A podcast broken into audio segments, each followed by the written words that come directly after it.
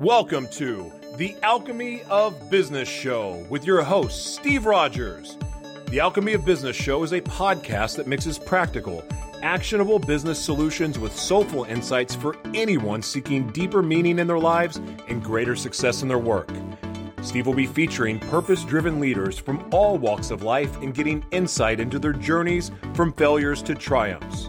So tune in to transition, transform, and evolve in every dimension of your business and life. And now, your host of the Alchemy of Business show, Steve Rodgers. Hello, everyone, and thank you for listening in on the Alchemy of Business show. We are both on video and audio, so however you got here, whether you're seeing me or you're listening to me or both, thank you, thank you, thank you.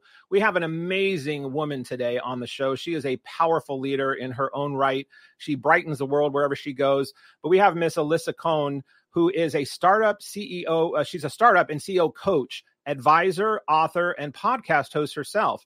Uh, she also uh, terms in her bio that she's a recovering CPA. So we're going to find out more about that. And in that mix, she also is a Broadway investor uh, and has invested in various shows. So obviously, uh, have run some Tonys, I hear. And she obviously must love shows and show tunes, which my wife will love because she's a big show tunes and and uh, a Broadway lover.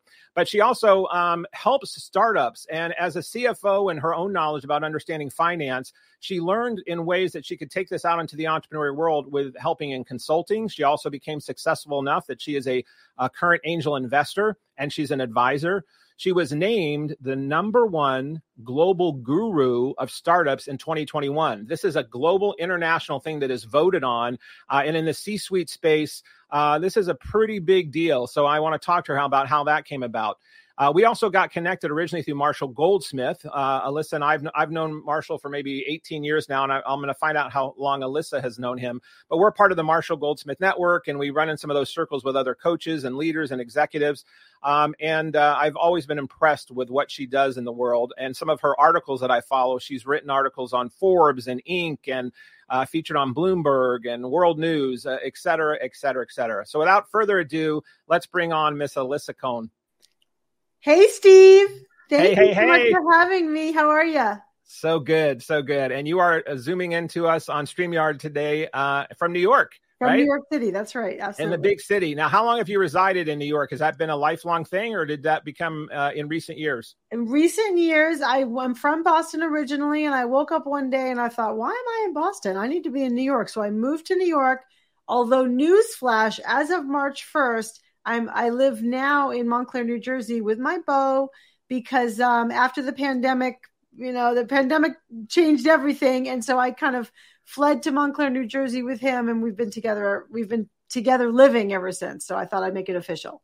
Oh, good for you. Well, congrats on that. Thank How did you. you both fare through the whole COVID global, like in the in the intensity of the initial like lockdown and all of that? Did it did it have havoc on you a lot or mildly and you were helping everyone else maneuver through it because i know you helped so many people so how did you personally get affected and then how were you helping others I know. I mean, that's a like a long, you know, is. uh, it, like threaded kind of Yes. topic. But I would just say this: when the pandemic first happened in New York, first of all, New York was really affected by it. It was like traumatized by it. I moved out here to Montclair, New Jersey, with Eric. We had a month of transition, shall we say? We had a few words with each other as we were kind of adjusting to the new reality. But as I like to say, I fled here with the clothes on my back and 400 pounds of kettlebells because Oh, wow. fitness is everything people fitness is everything and uh you know we we sort of settled in here and there was two things first of all i myself was quite upset and at the same time i was trying to figure out how do i help my clients so i really spent the first two or three months helping my clients adjust to their situations and figuring out where are they where are they going and how are they going to get there but i would also say that the pandemic was the time that i personally wrote my book so, in terms of being able to serve a larger audience, scale my impact, being able to write and launch a book during the pandemic was very meaningful by using that time effectively. And I would also say for many people, being a role model about how to use this time. Yeah, that's awesome. Well, and, and and I'm so glad that you did that because so many people needed to hear about, learn about what you teach and what you do. So I'm glad that this pandemic uh, birthed that. You know, as de- as devastating as the pandemic has been and still is for many, and this is not over by any stretch. And right. who would have thought we would be coming into the third year of this? Uh, I mean, it's been tragic. There's no question. However, in also tragic anything in life, there's also the other side, which is creation and goodness and birth. I, and with you looking at startups and all the stuff you're in, I am amazed. No, I'm not. I, I, am fascinated by the amount of startups and new products and new services and people that didn't even exist on the map in a business two years ago that are thriving and growing, or products that existed that were just kind of limping along that are now just going through the roof. So, yeah. how how when you were with your clients, and I consult and coach various people as well, some of my clients got really squished and damaged and then recovered. One didn't make it, and yeah. then the rest that I had just thrive like crazy. They couldn't keep up with the growth and the opportunity. So, what did you see for the startup world? Because I know you do a lot of business in different ways, but in the startup world, did you have startups that you were working with that during the global pandemic just couldn't shift fast enough? And then the, the opposite question is, did you have some that just really thrived? Yeah, it's a great point because again, over the first few weeks, everyone's just trying to figure out are we still alive, right? Like, are we still here? You know, and um, having to adjust to new reality was super intense. I did also have a number of clients who didn't make that leap, but my clients who did really figured out what the new opportunities are. So, for example, one client I have, they um, really focus. They focus on helping on, on machine health. So, helping machine or, or, or, going to their clients and making sure that they can know um, what the machine, uh, when the machine will break, and fixing it before it breaks. That's amazing. However, what they had to do was go install on client sites. And if they couldn't be there, then what was going to happen? So what they did instead was they helped, they figured out how they could enable self-service for their customers and had the whole self-service like line of business spring up from this example. So it's one example of like the way the constraints of the pandemic really helped flourish and, and create new business lines. And I had a lot of different examples of that from my client base.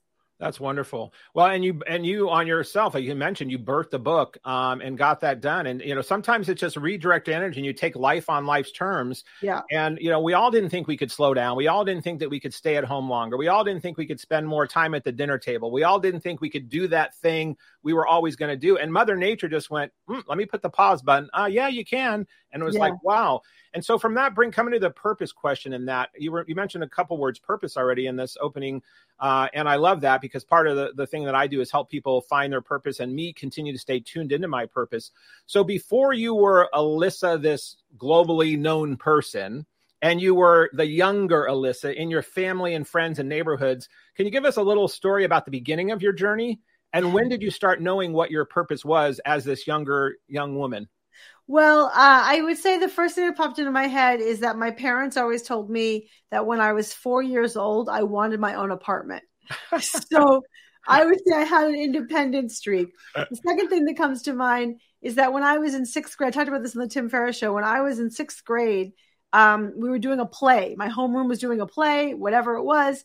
And for some reason, the teachers were just not present. And so people, for some reason, came to me to ask me, should I, can I be this part? Can I be this part? And even at the time I thought, why are you asking me? So there was sort of something about me that wanted to be involved and to make a difference and to really to lead people into the right answer. So I think that's like the, the baseline of kind of how I almost like, you know, discovered my journey, if uh-huh. you will. Um, I guess I would add that I was part of a, um, a youth group and the youth group, all the, the people would tell me, you know, the people in the adults in the youth group would say, we are peer led. And so I didn't really, I had no idea what that meant. But I did know that I was facilitating discussions for my colleagues who were 13 and 14 and 15 years old, just like me, well before I had any idea what facilitation was or peer peer leadership was. So I guess I would just say those are kind of the markers for me in my early days. But after business school, it was when I really realized that in my mind's eye, you know, I was at PricewaterhouseCoopers, I was on the fast track to partner, and I kind of woke up one day and I just realized this is not it. You know, I need to figure out what is going to be it. And in my mind's eye, I kept thinking to make a difference, that the work of my hands matters. And then I met a coach and everything came together my interest in business, the facilitation experience I had, and my own sense of being sort of accountable and responsible for for a bigger picture, for a bigger purpose, actually. Oh, I love that. Well, it, it's an interesting. Uh, you you obviously were one of those born leaders. Do you believe that people are born leaders, or do you p- think that people um, both are born and then leaders can be created? Well, I think both for sure. I think that what I have that other natural leaders have is kind of a presence, like a leadership presence. But that is not sufficient. And ultimately, it does not really carry you to where you need to be when you're thinking about being a leader. Leadership has to do with certainly a presence, but also really a vision, an ability, a desire to choreograph people, to kind of get them to where they need to be, where we want to be together. And also, the tool of situational awareness of understanding where do you need to zoom in a little bit more and where do you need to zoom out a little bit more. All the nuances of leadership and management, for that matter, are super important and they can be and need to be taught to people. You know, in my book, From Startup to Grown Up, my very first line is leadership is an unnatural act. And I think that rings true more and more.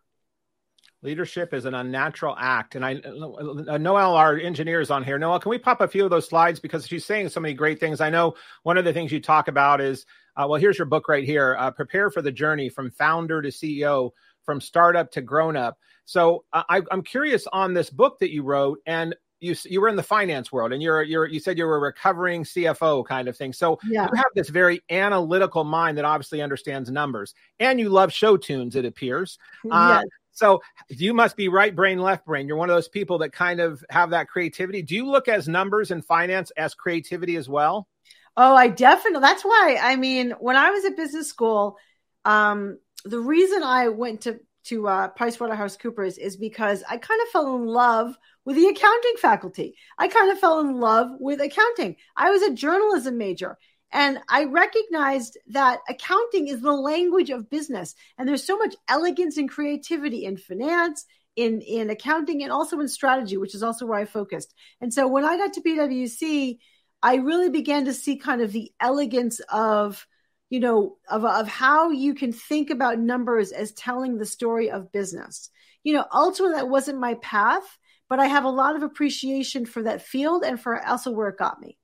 Wow, that's powerful. Well, you know, I had I I was uh, in in the path that started as in sales and then went into management, and then when I ended up working for Home Services owned by Berkshire Hathaway and got into the executive space, I had to get very quote corporate oriented on understanding numbers and P and Ls and yeah. accountability, like the you know down to the gnat's ass on stuff. On and at the time it was a little bit grueling, but now as a consultant and an advisor coach, it's such a blessing that I have that skill because many of the entrepreneurs you and I work with or people that we come across, they have great ideas, they have great thoughts, they have great passion, but they don't always have great business sense or they don't always have great financial acumen. So, how have you decided? on your path uh, and uh, well let me let me stop on that question again because i want to come back to the book first and come back to that question so noelle on this book that we have that you popped up earlier this book um, was released when alisa this uh, the book that you wrote uh, october, october of 21 and it's done quite well. And I know you've gotten great accolades on it, and people have loved it. Um, and what would people, if they were, uh, give us the little Reader's Digest version of the the soundbite, if people were going to um, read this book or listen to it on Audible, whatever it might be, and hopefully you'll go on. You can get this on Amazon. You can go to Alisa's website. We're going to be sh- having that at the end of the show, and we have it all in the show notes. But what are they going to take away from this if they want to go from a startup to a grown up? Well, first of all, you have to accept that what got you here won't get you there. So you're going to have to grow and transform quite a bit on your journey to become a leader. My book is divided into three sections managing you, managing them, and managing the business. And mm. it starts with managing you because everything has to do with how you show up. It's about how do you manage your psychology? How do you manage imposter syndrome, which is normal? How do you build your self awareness? And then you take all of that to manage other people, the tools of management, understanding what makes people tick, situational awareness, building culture. And then ultimately, it's all in service of building, um, getting results. So managing the company and making sure that you're all driving in the same direction. The last thing is that the, at the end of the book, I have 14 scripts for delicate conversations, difficult conversations to help you get your mouth around the words when you have to fire somebody, when you have to deliver bad news, when you're going to tell someone they didn't get their promotion. Those kinds of things are very sticky for people. And so I've, you know, given some templates to help that. Wonderful. Well, good. We've got some step by steps and how to's from an expert here, no doubt. And then coming back to that question I had earlier about people that are great entrepreneurs with their ideas, their passion. They either come to you as a coach, you run into them, they reach out to you, you observe them, however it might be, and you realize they don't have this other side of the coin, i.e., the financial expertise or the understanding the importance of it. So, how do you help in your coaching? Uh, of your clients and how do you select people in that process that you know they're going to be able to be coachable in both those things entrepreneurship vision great product and then the finance side. Yeah i mean it's not so much the finance side as much as it's the business acumen. So you may not be actually i worked with a ceo a number of years ago was like i don't like budgets i'm not into it. And that's totally no, no problem. He needs to hire someone who can be super strong on that and partner with him so that the company has a great budget. The company has financial acumen. It doesn't always have to come for you. In fact, one of the skills as a CEO is that you hire the right people around you to make up for your gaps in skills. And at the same time, you know, when I think about in everything you have to grow anyway so you might be a product person or a salesperson but you do have to learn some of the basics of business and being commercially oriented otherwise your product will never see the light of day because it's not just about what you think is cool it's about what people are going to buy that's right. Well, with 20% of business is failing in the first year, and then I think it's up to like 50% fail in the fifth year, and then people are trying to scale and grow, these things you're talking about are crucial.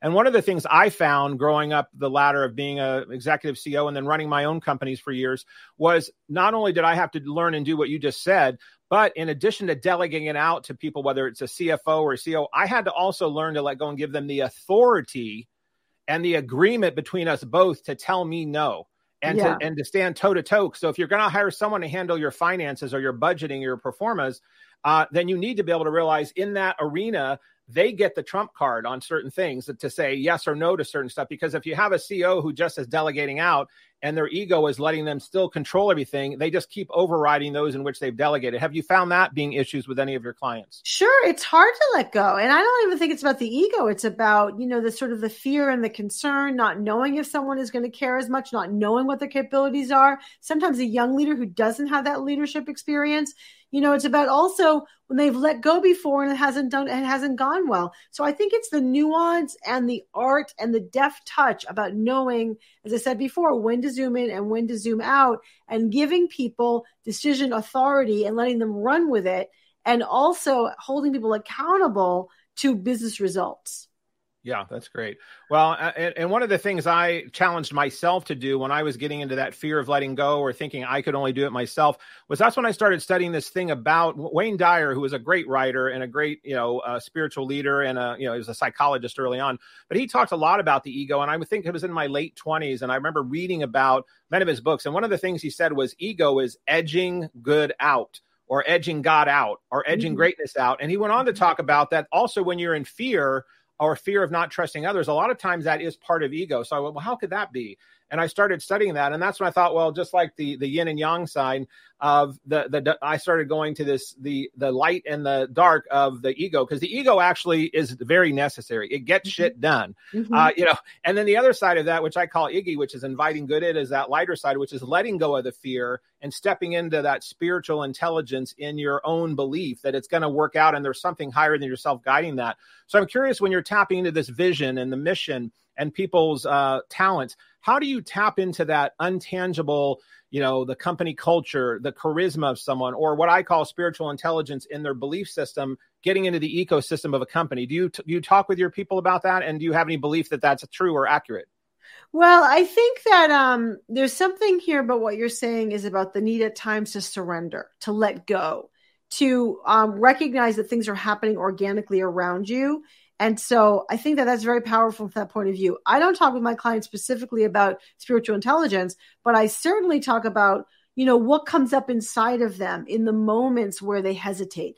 Uh, just today, I had a discussion with a client. He's a CEO and he's a new CEO. And he was talking about needing to be more inspirational. So, okay, well, that's fine. He's a very charismatic person. So, like, what do you mean? And specifically, what we ended up talking about was his own at times inner doubt like he wants to inspire people because we're going to go over there But in his mind's eye and in his heart, he sometimes has a little bit of an inner doubt. Are we really going to make it? And he wants to be authentic and he wants to be a person of his word. So there's this disconnect between I want to be authentic and I want to mean what I say. And also, I'm a little uncomfortable because maybe we won't make it. And yes. so, how do you then kind of, you know, resolve all that inside of you? And actually, I think that's a spiritual quest. Yeah, I think it is as well, and it's and it's that surrendering thing. I remember when I was climbing the corporate ladder in my 20s and 30s, I c- kept thinking I had to be the suit and tie guy on the stage, leading and having the answers for everybody. And it wasn't until I had a, my own personal breakdown on health. You were talking about health is everything that I had to get really real about. I was working hard and playing hard, and I just crashed. Um, and I had to be very vocal about that. It was actually an alcohol issue, and I had to. I, I stood in front of a, the company, which was like 500 or 800 people and talked about it when I came back out of that process. And from that point on, I started getting very vulnerable and authentic about still being confident, still being strong, creating the vision, but also when I had fears or doubts, voicing them in a way that were still in a human uh, a human experience that made me way more authentic. So I realized yeah. for myself as a leader, the more authentic and real and raw that I got and still confident and truthful, for me that ended up being a really good mix, but it's a hard chasm to go over when everyone's looking at you to have the answers and they don't want to see fear. It's like I said, don't ever let them see you sweat. Well, sometimes letting them see you sweat and talking about why you're sweating can be really cathartic for yeah. your people around you. Yeah, because it shows your vulnerability and your humanity. You know, I just um on my podcast, I just had Paul English, who is the co-founder of Kayak, and what he said is people uh people um come to people come to your company because of confidence but they stay loyal because of vulnerability mm. and i think that that is really important to know that you need to have the combination of confidence and also vulnerability yeah that's great and that yeah. vulnerability also could be translated as heart they come for confidence and they stay for heart you know so yeah showing them your heart. I want to pop back to something you said. I knew that you were on the show uh, and talk about a serial entrepreneur, uh, Tim Ferriss. Mm-hmm. Uh, for those of you who don't know Tim Ferriss, he's a serial entrepreneur. He's probably runs one of the top podcasts in the world. He was in the early days of many, many things starting up, and you know he's tested all kinds of things out from you know jumping off a roof or jumping you know trying health products or doing some uh, endurance thing, uh, and he's brilliant. How did you meet him, and how did you get on his show, and what did you take away from him as a a little case study as well with all that you teach about entrepreneurship? Did he fit that mold pretty well for you after you were on his show? Um, well, I met Tim as we talk about on the show. Um, a client of mine introduced me to Tim, and I did some work with him and his team for a few years. And I guess I would say that one thing about Tim is that he is really um, he's he's uh, when I think about Tim, what I think about is integrity, because mm.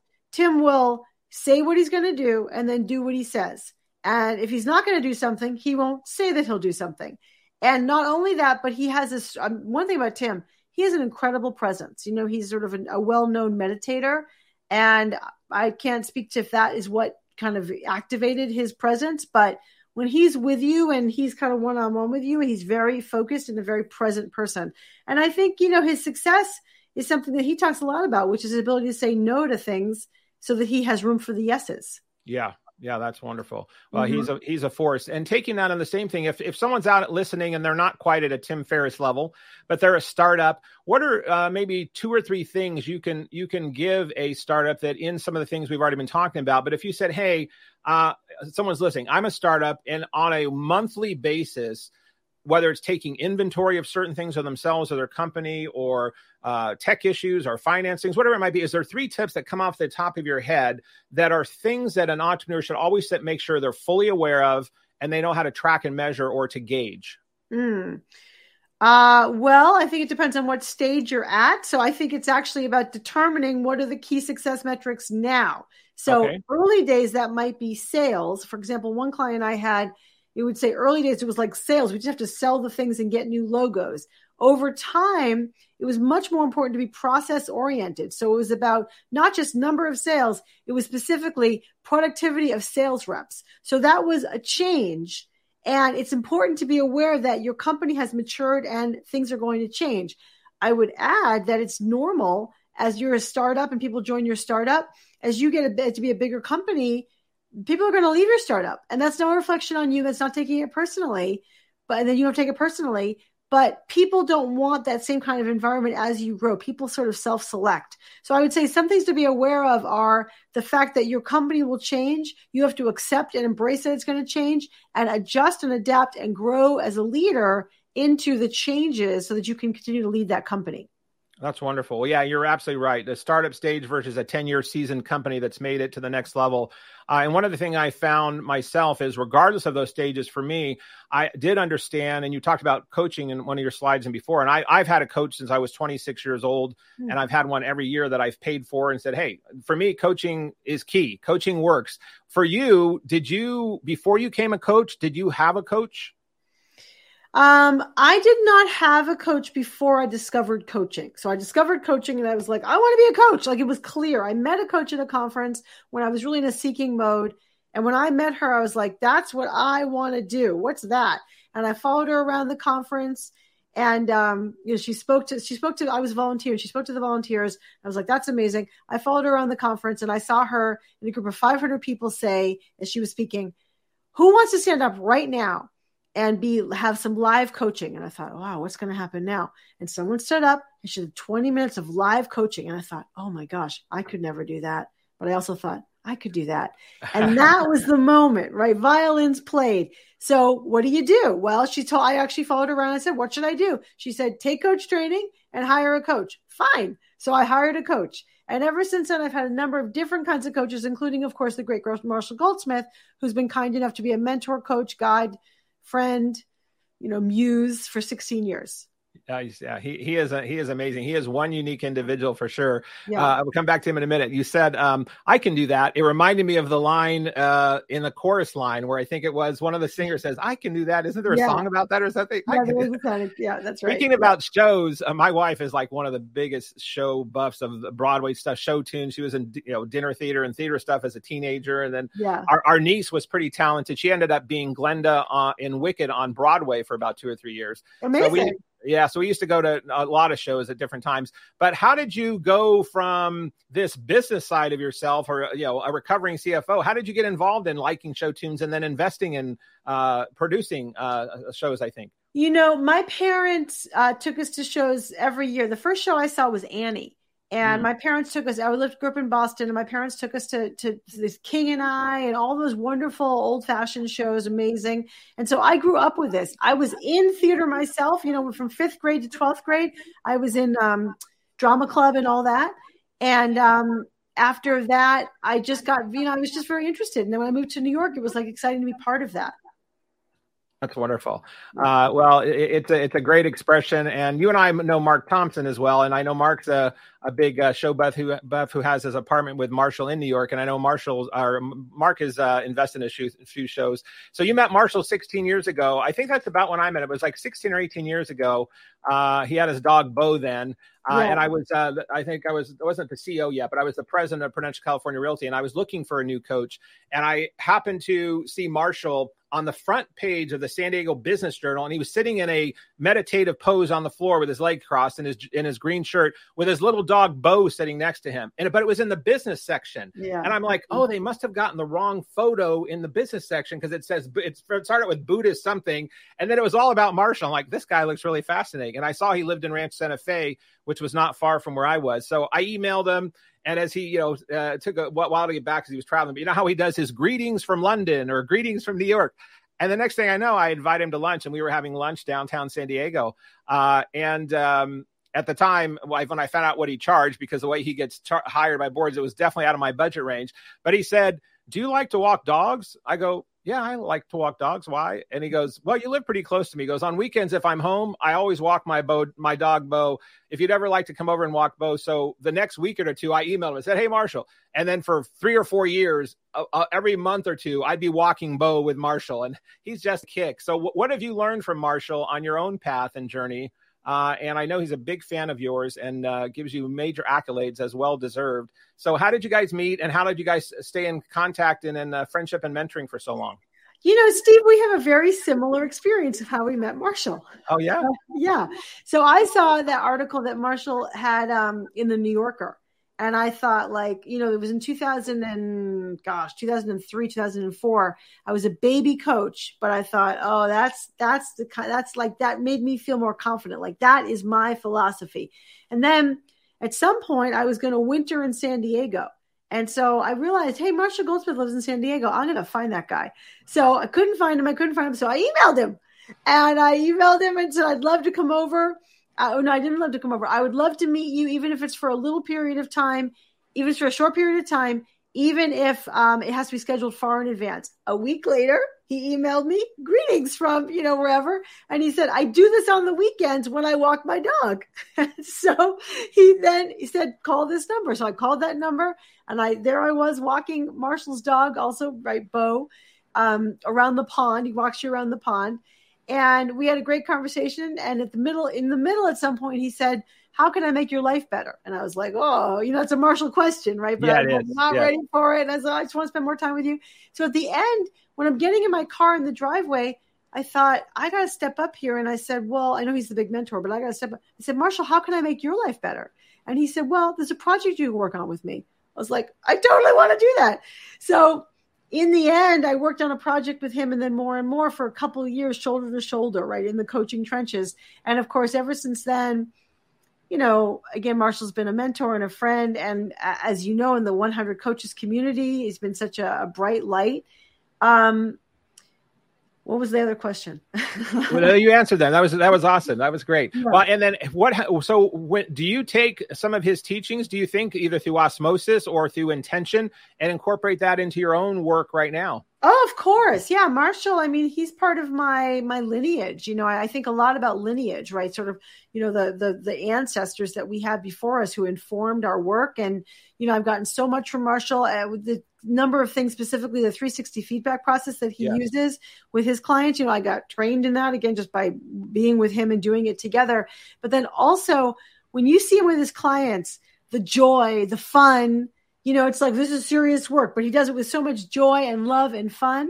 And that is an amazing um, thing to be part of. And I've taken a lot from that. Yeah, that's what I, and he has a new book out. So for those listening in, Marshall Goldsmith, uh, he has a website, uh, Marshall Goldsmith will put in the notes. He also has Marshall Goldsmith Library, which has all kinds of content he just shares for free. Yeah. And his latest book coming out is called The Deserved, uh, The Earned the Life. Earned Life. The yeah. Earned Life. And it really is about his journey and path. And many of us, how we all here on this planet have a purpose. And what are we doing to earn our life? And what is our legacy? And how can we pay it forward? He did a great tribute to Thich Nhat Hanh, who just passed away, who he had spent a uh, time with. But I thought about Thich Nhat passing and all the great work he's done in in the world from peacefulness and from a Buddhist perspective, but also through politics and people that he's touched and businesses. And Marshall does that as well. So if you get a chance to check out Marshall Goldsmith, we're going to put that in the show notes. And then I think with those skills that you and I have learned from Marshall uh, and from our own work, the, the daily pressures that entrepreneurs and people have in the workforce to me seems to be greater than ever before. So you were talking about exercise, you were talking about the importance of mindset. What other things do startups or just business leaders you work with how do you help them deal with the current pressures that are happening in the workplace? What are some of the things you do or advise people to do to help reduce or work through some of the pressures they're under? You know, some of that's an inside job. Like, as in, I understand that you're stressed and there's a lot of stressful things going on, but really, what are you really so stressed about? And so, really tapping into what's going on with them that's causing the anxiety or the negative voices. The second thing is definitely from the outside perspective as in recognizing, you know, even though many things will go wrong, there's a lot of ways to win.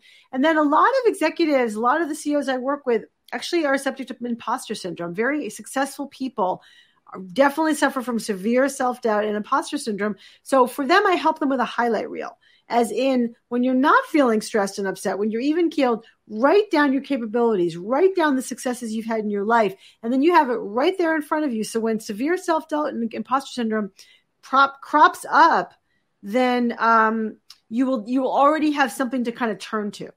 And Alisa, for some reason, someone may haven't heard the the uh, term imposter syndrome. Can you give a quick definition of what that means, actually?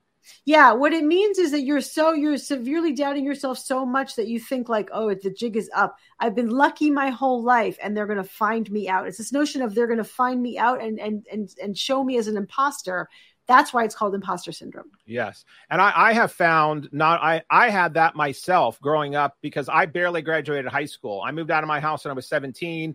I tried going to college. I never completely graduated college. Hmm. And so as I went through the corporate world, I kept thinking, oh my God, someone's going to find out I don't. It's not like I put it on my resume that I had a college degree, but it was like there must have been something I missed in a course or a class, and I'm not going to have it. And I kept being from boardroom to boardroom and kept climbing the ladder. And I remember when I was flying to meet Warren Buffett after he had bought the company I worked for, and I was on the plane, I had a severe attack of imposter syndrome. Like this is when it's finally going to come to light. Uh, and what I and, and it didn't, and I and it, it just got me more and more confident of realizing that's human nature of doubting ourselves. And and I think that I have seen people in entertainment, executive world, startups, sports ex- people. I think all people at some point have internal doubt that sometimes their life is even bigger than it they realize it is, and sometimes we go, "Oh my God." Like we don't even realize some like when you when I read your your bio or when you're out in the world, don't you sometimes go, God, I've done all that? Like, oh yeah. It, it's like sometimes we amaze ourselves, and then I'm like, and because some days you don't feel that way. Sometimes we, you know, sometimes you're sad, sometimes you're depressed, sometimes you're not motivated. We're all human beings. So this imposter syndrome, I think, is part of a human experience.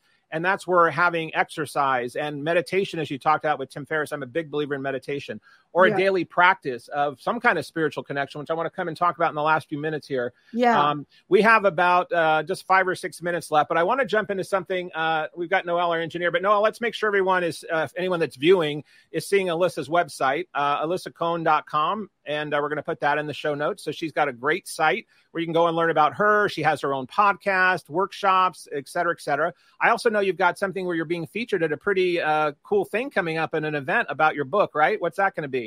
Well, I finally got invited to Davos. So that's exciting. And I'm going to give a book talk uh, at Davos. And so, and Davos was, of course, this year because of COVID, moved from January to May. So that's upcoming. And I have a bunch of other talks. And I'm so excited to be re engaging in the world of in person events.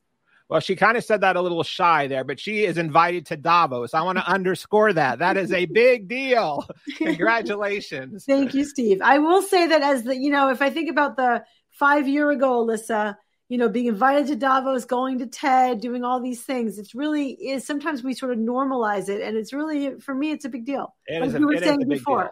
I want you to have a higher, stronger voice when you say it next time. Okay, thank you, Steve. I it's, it's so cool, and I'm yeah. so happy for you. Thank you. Uh, you also have some scripts that you have here. One of the things that uh, Alisa has, if you're seeing the screen, and if you can't see the screen, we're going to be in the show notes.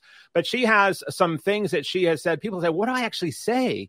So sometimes just giving people the words to say, Alisa, gives them the confidence and helps them get past their imposter syndrome. Can you talk a little bit about this thing here, and then we're going to jump into some uh, Instagram fun things we're going to talk sure. about. You know, when I when I talk with my clients and they like we finally get to the point where they're going to deliver some message or whatnot, they're ready to do it, but they say, "Well, what am I going to say?" So then I say, well, "I want you to say this," and then they're furiously taking notes. So I realized that getting your mouth around the words is really meaningful. So I've created a bunch of templates on my website that you can download for free to help you get your mouth around the words, which is half the battle. Perfect. I love that. Well, thank you for the step by step and how to. One of the things you mentioned, and I glossed over, and I meant to come back to it, is this 360 degree uh, feed forward process, and the uh, thing that we that both you and I learned from the stakeholder coaching stuff, probably through Marshall and his stuff. So, one of the things, um, can you talk about that, what that is, and then I want to jump. I, I didn't want to gloss over that because it was such an important thing that a lot of people aren't doing it in the way in which Marshall created it, or just taking that kind of personal inventory from others. So, can you mm-hmm. talk about, about what is 360 degree um, Sure. 360 degree feedback is when I ask around, uh, I ask uh, sort of what's working and not working, strengths and development opportunities, and suggestions for the future. To your point about, feed, about feed forward of everybody around the CEO I'm working with. Because, Steve, you are the expert on your intention, but everybody around you is the expert on your impact. So when you can marry intention with impact, it's a core part of leadership development. And this is where the thing we were talking about earlier about vulnerability, where you as a leader have to really kind of open up your kimono and give permission to say, yeah, you can talk to my 10 key reports around me that report to me or that and they get to and sometimes even put personal family members in don't we? I mean if you've been able to do that you pull like a spouse or a partner because sometimes people see us differently than we see ourselves and to have yeah. yourself opened up to get that written feedback very powerful. Then choose if you want to do something about it. That's the key. Do you want to then do anything about it? Exactly. That's so true Well, we're going to jump to another segment here. We have uh, social media is so big in, in the world right now, and there's so many things happening with social media, the way we communicate, uh, the way we promote, the way we connect with family. But we we uh, do a little segment on the show called "Instantly Interesting Instagram" on the Alchemy of Business show. So one of the things we we did is we uh, pop into the guest uh, uh, Instagram feed over the last month or two, and we pop up photos that we think are interesting. So what we did is we took a quick dive on your your screen there, your your uh, stream, and then we pulled up a few photos, ones without any context that we're not going to throw into it. You're going to give us that, and then you can quickly in a speed round share and tell us more about what's happening in that photo. You up to play? I love it. Okay, here we are with Alisa Cohn in instantly interesting Instagram. So, for those of you who can't see this, if you're on audio only, this is Alisa sitting on top of a, a credenza in an office uh, with a bunch of cameras around her and other people looking at her like she's the center of attention. So, what's happening here? What's this about? That is my New York City home. We are shooting a reality TV show called Coach. And that was the day that my book showed up at my apartment. You can see all my books there uh, lying on the bottom shelf. So we're having an interview for the reality TV show Coach. Was it planned that way that you knew your book was coming, or was no, it by coincidence? A wonderful coincidence. Ah, and there's no coincidence in life. Talk about a confirmation. That's right. Okay, here is Alisa on the left with uh, uh, uh, uh, um, somebody who's in a green shirt polo, who he always is, and then another uh, someone who's part of a, a, group that we're involved in. And it looks like you're also maybe in New York. That might be. I'm not sure. I'm gonna let you say. So what's yep. this picture right here that you're in? Uh, also looking like being filmed. That's Marshall's apartment, and that's my good friend and amazing colleague Dorie Clark Clark, um, and and of course Marshall, the great Marshall Goldsmith, and we were shooting a number of little videos um, about coaching and about achieving goals and about you know different different topics that were we're kind of riffing with each other. Wonderful. Are you pretty comfortable in front of camera? I'd assume because you're. Yeah, uh, yeah. At this point, I am. Yeah, I've seen you in a lot yeah. of spots. I know you're okay. Here's one that you have headphones on. It to me looks like you might be in uh, something flying through the air. Uh, yeah. So tell us what's going on here. Yeah, so that is um, probably the second time that I was in an airplane with my beau. He was the pilot, so he just got his private pilot's license uh, about a year and a half ago, and so this is probably the second flight I ever took with him. Uh, just to say that there was a flight instructor in the in the plane at that point. although later, maybe actually maybe this was with this one too. No, actually maybe this was too. I did my first solo with just me and my beau uh, in his plane. So talk about surrendering. Wow, yeah, I'm impressed. You got that right. Was it thrilling? Yeah, it was it was great. It was a little nerve wracking, but I was really proud of him. And we flew to Socrates and bought some men and artists. We we went to an artist loft. We bought some art and we came home. Oh, very cool. Yeah. And here's you. Um, this looks like it's a, a snapshot from a YouTube video, but it's got yeah. uh, the word CEO under it, and you're by a brick wall and then a door. What's happening here? This is the rap music video that I created, the first one ever about executive coaching. It's called The Work is in You because the work, Steve, is in you. You can find that on YouTube. If you just yeah, we're gonna, Alisa we're Cohn, it's hilarious. It's so good, and talk about you showing your your your dramatic and fun and entertainment side. So go check this out, everybody. It's uh, it's going to be on YouTube, and we'll have the link in the uh, the thing here. It's a rap song that she's put together and does brilliantly. Yeah. Okay, so uh, and then reaching out to Alisa. If you're seeing the screen here, we've got her website, we've got uh, her LinkedIn, her tech, uh, uh, Twitter, and Instagram. So again, we're going to have all these in the show notes. Um, is there a place that you like people to start first? Is it your website, Alisa, where people can yeah, if you come to my website and you you, you type in alisacohn.com slash scripts, uh, you can sign up for my newsletter and you can download the scripts that I was mentioning, templates to help you have better conversations at work and one to make your life better. You can always follow me on Twitter, on Instagram, on LinkedIn, whatever, and come and say hi. All right. And as we're closing up the show here, we just have a couple minutes left. Um, I, I wanted to talk to you about you've talked a lot about purpose and creation and creativity and also having a plan and getting your vision out. Let's talk about on your own path. You have had an amazing life. You have really been a mentor, a guide, a leader, um, and an inspiration to many. Uh, and for some people, that they may call that that you finding your purpose is some kind of a spiritual connection to the universe, of tapping into what your purpose and stuff is. Do you have a definition for yourself about what spirituality is to you in your life or world that you live in? I think spirituality really comes down to an inner wisdom. Um, and, you know, finding the quiet voice inside of you that is speaking to you really inner. But then also, if you think about God, you know, the notion of namaste, you know, I see the divine in you. I think the divine in you is honestly that inner, still, quiet voice. Yeah, that's wonderful. And then how do you tap into that? How do you yourself, you or your beau or your relate, how do you have those aha moments or tapping into that energy? Do you consciously do it or is it subconscious that it just flows when it's there? Um, I think it flows when it's there, but also I can be very I I and my beau at times are very intentional with a gratitude practice, which we do every day, every time we're eating together, especially at home, we have a gratitude practice together. And um, for me, meditation helps that. And there are times that I pray. You know, I pray for direction. That's wonderful. And we talked about meditation earlier with Tim Ferriss that brought up, and I do the same. I'm a big believer in prayer and meditation. And to me, prayer is when I'm speaking to the universe, or I do choose to call my higher power God. And meditation for me is when I'm distinctly listening, like I'm listening to the universe. Mm-hmm. And one of the things, in wrapping up here, uh, Noelle, on slide 20, uh, Alisa already mentioned the word gratitude, but one of the things in the Iggy principles on slide 20 here, uh, Noelle, is that uh, we've got you know these different components. Uh, the next slide, Noel. um, is the components that the Iggy is about bringing in prayer or mm-hmm. gratitude or forgiveness or integrity. So, but since you, I always ask people on this where, would pop out to them the most. So you mentioned prayer already, and you mentioned gratitude, um, and I look at that as a component in a balance sheet or a P and L of business and life. So can you speak as we wrap up the show for the audience listening in as we wrap up from your perspective?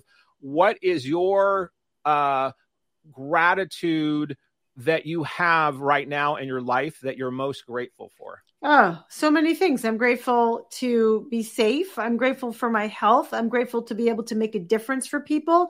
I'm grateful that my faculties are being used in service of a greater good. And that's wonderful. And we are grateful that you were on our show today, The Alchemy of Business, Miss Alisa Cohn. So thank you for your wisdom. Thank you for sharing your time. Thank you for the wonderful things you're out doing in the world. You are making it a better place, and we so appreciate it. And thank, thank those of you that were listening in or watching today on the Alchemy of Business show. We will be back with more stellar guests in the near future that will touch your heart and head and spirit. Thank you for listening in. And that concludes this episode of The Alchemy of Business with your host, Steve Rodgers. If you found value in today's broadcast, please consider liking, subscribing, sharing with friends, and leaving a review. Thank you so much, and we'll see you next Thursday for another episode. Be blessed and see you soon.